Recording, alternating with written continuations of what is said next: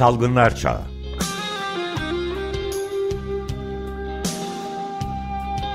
Pandemide Sağlık.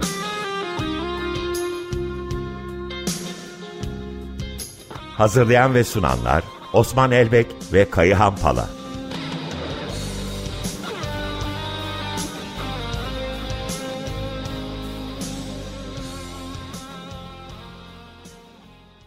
Günaydın Osman Bey, merhabalar. Merhabalar herkese. Günaydın. Günaydın. Bu hafta Kayağın uzaklarda Dünya Sağlık Örgütü'nün bir toplantısında iki hafta sonra dünyanın sağlığını doğrudan bu toplantı vasıtasıyla ondan öğrenebileceğiz. Ee, o yüzden fırsat bu fırsat ben de e, Hacettepe Üniversitesi Halk Sağlığı Anabilim Dalı'ndan doçent doktor Cavit Işık Yavuz'u davet ettim. O aynı zamanda Çevre Bilim Dalı Başkanı da e, hem pandemiyi hem ekolojiyi e, bu kapsamda konuşabileceğimizi düşünüyorum. Hoş geldin Cavit. Davetimizi kırmadığın için teşekkür ederim. Ben çok teşekkür ederim hepinize davet için. Ee, Hoş geldiniz. Çok teşekkürler, çok teşekkürler. Ee, Cavit ilk sorum sana e, Dünya Sağlık Örgütü'nün e, güncel verileri dün akşam geç saatlerde yayınlandı. Türkiye 13 Kasım'dan itibaren veri yayınlamıyor. E, özellikle Türkiye'nin verileri çok çok iyi. Ne dersin pandemiyi bitirdik mi? Artık rahata erdik mi? Ee, bir halk evet. sağlığı gözüyle ne dersin bu konuda? Politikacılara bakarsak çoktan bitti pandemi. Ee, ama mevcut duruma baktığımızda ülkelerin e, test sayılarını düşürmelerine, test yaklaşımlarını değiştirmelerine rağmen hala pandeminin devam ettiğini görüyoruz. Dünya genelinde son haftalarda evet azalmalar var, bir azalma trendi var. Bazı haftalar hafif artışlar oluyor. Ee, bir azalma trendine girdi ama hala test sayıları azalmasına karşın dünyada haftalık olarak 2,5 milyon civarında vaka tespit ediliyor. Ve e, 9-10 bin bandına yerleşmiş bir ölüm sayısı var dünyada, dünya genelinde. Ee, dediğin gibi dün akşam yayınlanan son raporda da özellikle Güneydoğu Asya'da vaka sayılarında bir artış dikkati çekiyor. Hatta bundan bir süre önce Japonya'nın 8. dalgaya girdiği e, değerlendirmelerini yapmıştı. Japonya'nın sağlık otoriteleri. Orada özellikle Japonya ve Güney Kore'de bir yükseliş var. Ee, Amerika yine bildiğimiz gibi Amerika'da haftalık 2000'in üstünde ölümler devam ediyor. Ee, ve özellikle Çin dikkat çekici bir şekilde e, vaka sayıları açısından da bir yükseliş içerisinde. Dün itibariyle pandeminin başından bu yana Çin'de en çok vakanın görüldüğü rapor edildi. 30 binin üzerinde vaka görülmüş durumda. Hani Çin'in birçok yönüyle de farklı uygulamaları var. Onu da ayrıca konuşmak lazım. Ee, hani Çin'de başka şeyler oluyor. Ee, dolayısıyla dünyada pandemi hala e, devam ediyor ve özellikle omikron sülalesi diyelim artık. Hani omikron alt varyantları demek de tek başına yeterli gelmiyor. Çünkü 500 civarında omikronun e, alt varyantı ya da alt e, varyasyonları tespit edilmiş durumda. Ve bunlar farklı ülkelerde farklı şekillerde yükseliyorlar. Özellikle BA5 alt varyantı şu anda dünya genelinde hakim %72'lik bir orana sahip. Dünya Sağlık Örgütü Ekim ayında omikron alt varyantları için ayrı bir başlık açtı ve 6 tane alt varyantı izlemeye başladı. Bu açıdan da e, hani e, bir dikkat içerisinde acaba bu omikron alt varyant sülalesi nasıl seyredecek ve bu kışı dünya nasıl geçirecek? Tabii bu kış Covid yönünde başka sorunlar da e, var. Hatta Avrupa'da e, örneğin e, İngiltere için bu değerlendirmeyi yapmışlardı. İngiltere sağlık sisteminin en zor kışına hazırlandığı yönünde yorumlar vardı. Covid ile beraber grip ve solunum yolunun diğer virüslerinin etkisine bağlı olarak bir üçlü tehditten e, yakınıp hani üçlü tehditten korkuyorlardı. Bu açıdan da bu kış pandemi devam edecek ve pandemiyle birlikte ek yüklerimiz de ortaya çıkmış olacak. Ama bunlara e, sanki tezat bir şekilde Türkiye çok iyi durumda Sağlık Bakanlığı verilerine göre. Hani 13 Kasım'da açıklanan son verilere dikkate alırsak günlük 2000 civarında vaka, günlük 5 civarında ölümle karakterize gidiyor COVID. COVID dışı virüslerde de baktığımızda influenza, rinovirüs, çocuklarda özellikle RSV'nin hastane yatışları olmakla birlikte e, Almanya'nın, Fransa'nın, İtalya'nın durumundan çok farklı gibi duruyor Türkiye. Bunu nasıl açıklarsın? Şimdi aslında Türkiye'de e, önce hani söylememiz gereken salgının güncel durumunu artık tespit edemiyoruz. Mişli geçmiş zamanlarla konuşuyoruz. İşte Ekim ayında böyle olmuş, Kasım böyle başlamış e, ve artık verilerin hem e, içeriği hem de sıklığı, yayınlanma sıklığı değiştiği için örneğin biliyorsunuz 30 Mayıs'tan itibaren haftalık yayınlanmaya başlandı ve Ekim ayının sonundan itibaren de ben iki haftalık yayınlamaya başlıyorum dedi Sağlık Bakanlığı. Artık test sayıları yayınlanmıyor. Dolayısıyla ne kadar test yapıldı ve bunların ne kadarı pozitif bulundu bunu da bilmiyoruz. Çevremizde gözlediğimiz, izlediğimiz insanlar artık belirtileri olsa da eskisi gibi gidip test yaptırma davranışı içerisinde e, değiller. Dolayısıyla Sağlık Bakanlığı'nın hem gecikmiş verileri e, güncel durumu yansıtmıyor hem de mevcut durumun e, çok az bir kısmını yansıtıyor diye düşünüyorum. Biz bunu sağlıkta buzdağına benzetiriz. Yani buzdağına baktığınızda suyun üstündeki bölümünü görürsünüz ve sorunu bu şekilde tanımlarsanız buzdağının altındaki o derin katmanı göz ardı etmiş olursunuz. Bu durumda ona benziyor. Yani mevcut rakamlar e, salgının güncel durumunu yansıtmıyor. Evet düşük seyrediyoruz bu rakamlara göre ancak bu rakamlarda bile 14 günlük verilerde bir artış dikkatimizi çekti. 31 Ekim 13 Kasım arasındaki veriler önceki 14 gene göre vaka sayılarında yaklaşık %24-25 civarında, %26 civarında bir artışa işaret ediyor. Ölüm sayılarımız 60-70 bandında sabitlendi. Hatta bir %15'lik bir artış da var. 64'ten 73'e çıktı. Şunu unutmayalım. Mayıs ayında haftalık vakalar açıklanmaya başladığında haftalık e, ölüm sayımız 39'du. Yani iki haftalıkta 80 civarında bir pardon iki haftalık e, ölüm sayımız 39'du. Dolayısıyla şimdi baktığımızda biz Mayıs'a göre ölümler düşük olmasına rağmen çok da e, parlak bir noktada değiliz. Özellikle risk grupları bu anlamda e, hala daha önemli bir tehdit altında. Ee, senin Çin vurgunu çok önemsiyorum. Dinleyicilere biraz Çin konusunda bilgi verip e, bu konudaki görüşünü almak istiyorum. Geçtiğimiz hafta e, Pekin'de 3 ölüm, 3 tane ölüm e, gerçekleşti ve toplamda Çin'de 5229 vefata ulaşınca Çin tekrar alarm düğmesine bastı. E, bu anlamıyla çok çarpıcı Çin'in rakamları.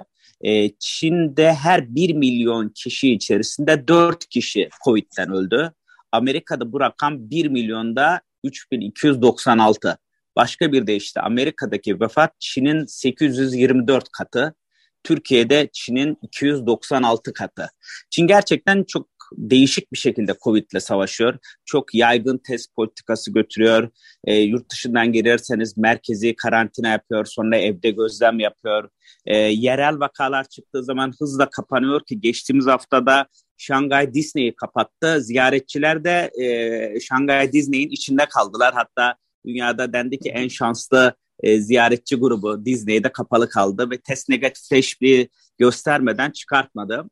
Belki en büyük dezavantajı buna rağmen başardı. Bir inaktif virüs aşısıyla götürmesine rağmen. Çin'in böyle bir halk sağlığı politikası var. Ama bir taraftan da madalyonun öteki yüzünü konuşmak lazım. Öteki yüzü de dün akşam sosyal medyaya da yansıdı. Bir distopik film kareleri gibi Foxconn şirketi ki e, Türkiye'de ve dünyada en çok kullanılan işte adı telefona çok benzeyen e, bir cep telefonu markasının yüzde yetmişi burada üretiliyor. E, 2 Kasım'dan sonra şirket dedi ki bende semptomatik bir vaka yok. Bu yüzden e, kapılarımı kapatıyorum, işçilerimi dışarıya göndermeyeceğim. Bu cep telefonunun dünyadaki tedariği aksamasın diye kapalı bir üretim tesisiyle işçileri dışarıya göndermeden çalıştırmaya başladı. 300 bin işçiden bahsediyoruz. Ancak fabrika gerçeklerin çok ötesindeydi.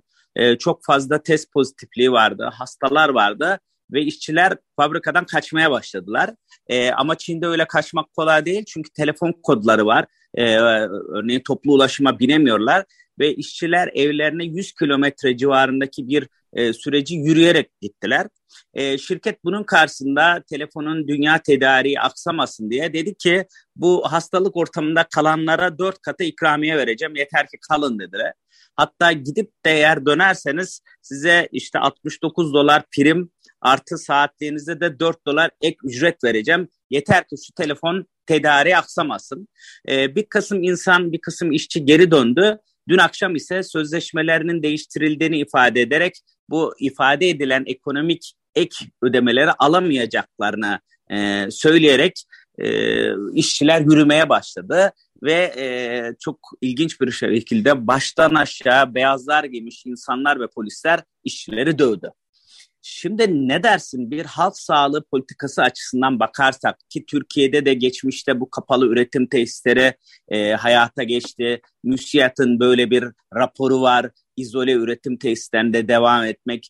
Nedir halk sağlığının politikası? Böyle bir kapatmak mıdır fabrikaları? Amaç nedir? Çin ne yaptı? Foxconn şirketi ne yaptı? Doğrusunu istersen senin de söylediğin gibi hani önemli bir olgu olarak ele alınması gereken bir konu bu. Ee, aslında Çin'in salgın yönetim stratejisinin çok farklı yanları var. Başta belirttin. Mesela çok dikkat çekici bir şekilde biraz önce söylediğim o 30 bini aşkın günlük vakanın ilginçtir. 27 bini belirtisiz. Yani belirtisizken bu kadar çok vakayı yakalayabilecek bir e, test yaklaşımları var. Böylece daha belirtiler ortaya çıkmadan ve bulaştırıcılık artmadan hani bu kişileri karantinaya alarak bir şekilde hani bu enfeksiyonun yayılımını kontrol altına almaya çalışıyor. Aslında baskılama stratejisi uyguluyor ve bunu e, oldukça da denetimli bir şekilde uyguladığını görüyoruz. Ama bu fabrika örneği bizim hani salgının başında da biraz tartıştığımız bu bir salgın yönetiminin nasıl başka araçlara dönüşebileceğini, bir sosyal kontrol mekanizmasına dönüşebileceğini göstermesi açısından çok manidar. Evet, salgınlarda toplumsal hareketliliği kısıtlamak gerekir. Bu salgının seviyesine ve düzeyine göre değişir. Hatırlarsanız bir dönem biz kriterlerden bahsetmiştik. Nüfus başına vaka sayısı şu olursa yüksek riskli yayılım, işte önlemler alınması lazım demiştik. Çin bir defa bunun kriterlerini çok çok düşürmüş durumda. Hani işte bu sıfır vaka politikası nedeniyle. İşte bu toplumsal hareketliliği kısıtlamaya da kapanma diye adlandırılıyor. Ancak burada kapatılma var. Yani fabrika e, işçilerini kapatmış bir kapatılmadan e, bahsediyoruz. E nerede kaldı o zaman hani risk algısı diyorduk, toplumsal katılım diyorduk, toplumun katılacağı kararlar diyorduk. Bu aslında üretimin kesintisiz devamını sağlayabilmek için ve salgından etkilenmeyi önlemek için e, hani salgın yönetimine bir katkısı olsa da e, aslında üretim e, enkisenli bir yaklaşım diye düşünüyorum. Bu da dünyanın tedarik zincirinin salgının başında ne kadar etkilendiğini ve bu ekonomik etkilerin hala devam ettiğini düşündüğümüzde hani küresel kapitalizmin bu tip tehditlere artık tahammülünün kalmadığını, pandemide gördüğü hasarı e, onarabilmek için üretimi sürekli arttırmak yönünde deyim yerindeyse robotlaştırılmış üretim araçlarına ihtiyaç duyduğunu ve bu anlamda da işçileri hani bir tür makine gibi algılamaya başladığını gösteriyor bence. Ee, burada Türkiye'ye de çok önemli bir ders çıkıyor. MÜSİAD bu Çin'deki tedarik zincirlerinin aksamasının bir fırsat olduğunu vurgulayarak Türkiye'de de böyle izole üretim testleri projeleri geliştiriyor. Ee, Çin'in aksattığı yerlere biz girebiliriz diye. Ee, bu vesileyle bir de maske konusunda görüşlerini almak istiyorum. Öncelikle huzurunuzda Ömer Bey'e çok teşekkür etmek istiyorum. Çünkü Açık Radyo e, doğum gününde e, nadir maske takan kişilerden biriydi Ömer Bey. E, ısrarla maske takmaya vurgulayarak, yaşamında geçirerek çok önemli bir rol modellik yaptı. E, aslında e, 9 Kasım'daki Necm'de yayınlanan bir makaleden bahsetmek istiyorum. E, çok iyi bir makale bu. E, çünkü Mart ile Haziran 2022 tarihleri arasında maske zorunluluğu kalkmış 70 bölgedeki okulun öğrencileri, öğretmenleri ve personeliyle halen e, maske kullanma zorunluluğu bulunan iki bölgenin okulundaki öğrenci, personel ve öğretmenlerin hastalık durumlarını COVID açısından kıyasladı. Ve gördü ki bu araştırmanın sonucunda maske zorunluluğunun kalktığı okullarda personelde her bin kişi başına 81 tane ek vaka oluştu. Öğrenci açısındansa her bin kişide 40 tane ek vaka oluştu. Bunun anlamı şu, maskenin olmaması 12 bine yakın ek vaka oluşturdu ki her 5 kişiden birinin de uzun COVID olduğunu düşünürsek bu yaklaşık e, 2000 üzerindeki insanın uzun COVID'ine sağladı maskeyi kaldırmak. E, tersten okursak e, personel başına öğretmenler ve personel başında e, oluşan her vakadan 10 vakadan 4'ü maske ile ilişkili. Yani maske eğer devam etseydi her 10 vakadan 4'ünün olmayacağını ortaya koydu. E, bu yüzden maskenin önemi bir kere daha gündeme geldi ki bu araştırmada maske kullanan okullar daha dezavantajlı okullar, daha kapalı e, ortamları, e, daha sıkışık, kalabalık sınıflar var, kırılgan gruplar var, Afro-Amerikanlar gibi ve e, maskenin zorunlu olduğu okullarda aşı oranı daha düşük. Bu arada aşıyı da hızla sormak isterim. Bu araştırmada 5-11 yaşta %53 çocuk aşılıydı. Bu aşının düşük oranı ifade edildi bu mas- bu makalede. E, hem maskenin gerekliliği hem 5-11 yaşın aşılanma oranları açısından ne dersin Cavit? Bu New England Journal of Medicine. Journal of Medicine. Evet, evet Ömer Bey. Necmi dediğimiz o. Evet. Bu, bu çok önemli bir çalışma şu açıdan aslında hem okullarda alınacak önlemlerin e, salgının yayılımı etkisini gösteren ve sahadan gelen verilerle yapılmış bir çalışma hem de aslında okulların salgın yayılımındaki etkisini de ortaya koyan bir çalışma. Çünkü okullar toplumsal hareketlilik açısından önemli e, bir kaynak oluşturabiliyorlar. Yani kendileri doğrudan öğrenciler bu salgını yayıyor olmasa da toplumsal hareketlilik ve öğrencilerin ailelerine taşıyarak ya da ailelerinden okula taşıyarak biz bunu pandeminin değişik aşamalarında gördük. Ve söylediğin gibi bu 12 bin ek vaka denilen hani vaka sayısı da o dönemde 15 haftalık dönem içerisinde bölgede tespit edilen vakaların yüzde otuzu. Yani o yüzde otuzluk e, vaka bölümü maskeler kalkınca ortaya çıkmış. Bu nedenle de çok çarpıcı. Ama şunu unutmamak lazım. Pandemi önlemleri bir bütün. Ne sadece maske, ne sadece işte e, özellikle salgının başında e, çok üzerinde durduğumuz ama bu grip ve solunum yolu virüslerin nedeniyle biraz daha ön plana getirmemiz, hani ortak kullanılan yüzeylerin temizliği, el hijyeni, bunlar tekrar önem kazanacak gibi görünüyor. Ne sadece bu? E, havalandırma nerede? Kalabalıkları azaltma nerede? Hani okullarda alınacak önlemler sadece maskeyle ilişkili değil ve elbette ki aşılama meselesi. Hani özellikle 12 yaş altında aşılama oranları bu kadar düşük olunca ve siz aradaki bariyer olan maskeyi de kaldırdığınız zaman yakın temasın ortaya çıkmasıyla birlikte bu vaka sayılarındaki artışı da görmüş oluyoruz. Dolayısıyla pandemi önlemlerini bir bütün olarak ele almak gerekiyor. Örneğin Türkiye'ye baktığımızda pandeminin üçüncü yılına doğru gidiyoruz.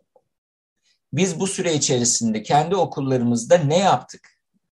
Hani pandemi bitti diyelim ama solunum yolu hastalıkları devam edecek. Kapalı alan kirliliği devam edecek. Hala daha devam ediyor. Okullarımızda havalandırma ile ilgili ne yaptık? Sınıf mevcutlarını azalttık mı? Yeni derslikler, yeni dershaneler yaptık mı? E, şu anda baktığımızda hani okullarla ilgili pandemi döneminde hemen hemen hiçbir şeyin değişmediğini e, görüyoruz. Bu da bizi özellikle yeni tehditlere, yeni infeksiyon hastalıklarına, solunum yolu hastalıklarına ve yeni pandemilere çok daha kırılgan hale getiriyor. Bu açıdan okullardaki bu maske kullanımı çalışması önemli bir çalışma. Gerçek hayat verisi olması açısından da e, önemli bir noktaya e, e, işaret ediyor. Yani maskeleri e, özellikle salgının durumuna göre e, azaltmak ya da kaldırmak varken rahatlıkla bu önlemlerin gevşetilmesinin çok daha e, kötü şekilde vaka sayılarına yansıdığını gösteren önemli bir çalışma. Ama elbette ki maske tek başına hele hele doğru kullanılmadığında da işe yaramıyor. Uygun yerlerde uygun maskelerin kullanılması ve özellikle kapalı kalabalık alanlarda e, doğru kullanılması işe yaramış oluyor. Ve bu makaledeki ifadelerin aksine Türkiye'de 12 yaşın altındaki çocukların aşıya ulaşma haklarının olmaması çok büyük bir sağlık haksızlığına neden oluyor herhalde. Ee, sona doğru yaklaşırken ben çevre bilim dalıdaki görevlerini de düşünerek Türkiye bir COP27 ulusal katkı beyanını açıkladı. Ee, haklı olarak ekoloji örgütlerinden ciddi tepkiler aldı. Çünkü hala karbondioksit emisyonunu arttırmaktan bahsediyor. Ne dersin e, ekoloji ve pandemi arasındaki ilişkiye ki açık radyo izleyicileri, dinleyicileri çok vakıf bu konuda. E, ve Türkiye bu anlamda yeni pandemilerin önüne açıyor mu? Ekoloji alanında yaptığı kirletici rolleri nedeniyle. Kesinlikle şimdi bu kadar uzman programcı ve uzman dinleyici karşısında e, dikkatli konuşmam gerektiğini düşünüyorum açıkçası. E, ekolojik sistemlerin etkilenmesi pandemi riskimizi arttırıyor. Yani ekosistemler tahrip edildikçe pandemi riski artıyor. Bunun da birkaç temel nedeni var. Özellikle biyoçeşitlilik kaybı yeni pandemilere büyük bir yatkınlık yaratıyor. Çünkü e, yok olan canlı türlerinin yerini hani bizim istilacı türler dediğimiz türler alıyor ve bunlar yeni bakteriyel ve e, virüs etkenlerini taşıyarak getiriyorlar. E biz özellikle arazi kullanımı, ormansızlaşma gibi faktörlerle yaban yaşamını tehdit ediyoruz. Onlarla temasımızı arttırıyoruz ve oradan yeni e, mikroorganizmalarla temas riskini arttırmış oluyoruz. E, bunun üstüne küresel ticaret ve seyahat ağlarını da e, eklediğinizde e, hani bir yerde çıkan bir etkenin rahatlıkla bütün dünyaya hızla yayılabileceği bir zemin oluşturmuş oluyorsunuz. O nedenle de ekosistem tahribatı bizi yeni pandemilere duyarlı hale getiriyor. Burada iklim değişikliğinin de değişen sıcaklıkların mikroorganizmaların yaşam döngüsünü değiştirdiğini de unutmayalım. Örneğin deniz suyu sıcaklıklarının artması kolera salgınlarına yatkın bir ortam oluşturuyor farklı mekanizmalarla. Şimdi Türkiye'ye gelirsek de e, bu COP örneğini ben şuna benzetiyorum. E, hani ticaret örneğinden söylersek bir ürüne zam yapıyorsunuz, o zam üzerinden indirim e, vaat ediyorsunuz. Bizim şu andaki halimiz buna benziyor. Yani hem o pik yılımızı 2038'e çekmişiz hem de baktığınız zaman hani yüksek bir e, emisyon üzerinden ben yüksek indirim yapıyorum e, e diyorsunuz. Yani 100 liralık bir mala 160 lira fiyat koymuşsunuz ve diyorsunuz ki ben işte yüzde 40 indirim yaptım ne oldu? 120 lira oldu bunun fiyatı. Bu biraz buna benziyor. Yakın dönemde e, önemli bir rapor yayınlandı. Dünya Ekonomik Forumu'nun Yale Üniversitesi ile birlikte e, 2002 yılından bu yana hazırladığı çevresel performans indeksi diye bir indeks var. Ee, üç başlıkta 40 gösterge üzerinden hesaplanıyor. Bir indeks puanı bu. Ee, özellikle iklim değişikliği, ekolojik e, ekosistemlerin e, hani yaşayabilirliği e, ve çevre sağlığı politikaları üzerine indeks, daha doğrusu indikatörler bunlar. 180 ülke listelenmiş. Türkiye'nin kaçıncı sırada olduğunu tahmin e, etseniz desem e, bir, bir tahmin yürütebilir misiniz? Bu 180 ülke içerisinde Türkiye çevresel performans açısından kaçıncı sıradadır sizce? 180 deme lütfen. Ee, Ömer Bey 150 mi dediniz? 170 dedim ben. Ee, çok e, doğru bir tahmin yaptınız. 172. sırada Türkiye. 180 ülkenin e, hani e, en başı yani daha doğrusu en yüksek indeks puanından en düşüğe kadar 172. sırada. Sonuncuyu tahmin e, edebilen var mı? Kim olabilir dünyada sonuncu ülke bu performans listesinde, en kötü performans listesinde? Amerika Birleşik Devletleri. Çin. Hayır. Hindistan. Çin. Hindistan. Hindistan 180. sırada. Dolayısıyla Türkiye'nin örneğin geçen yıl yaşadığımız müsilaj örneği bunun bence en gösterge olan olayıydı. Ee, çevresel e, ve ekosistem performansı açısından hali ortada. Özellikle e, hani e, iklim değişikliği ile ilgili taahhütleri de zaten çok belirsiz. Ayrıca ormanların kaybı, madencilik faaliyetleri, kömürlü termik santraller gibi çok ciddi sorunlar masada. E, kentlerimiz çevre sağlığı açısından hava kirliliği ölçeğinde bakarsak yaşanmaz halde. Diğer başlıklarda sorunlar olarak devam ediyor. Süremizin sonuna geldiğimizi düşündüğümüzde bu başlıkları e, zaten Açık Radyo birçok programında ayrıntılı olarak tartışıyor. Tabii, konuşmaya da devam ederiz herhalde. Ben bir tek şey ilave etmek istiyorum bu yakın çok yakın geçmişte çıkan iklim kitabı e, Greta Thunberg'in İsveçli iklim, iklim aktivistinin e, editörlüğünü yaptı.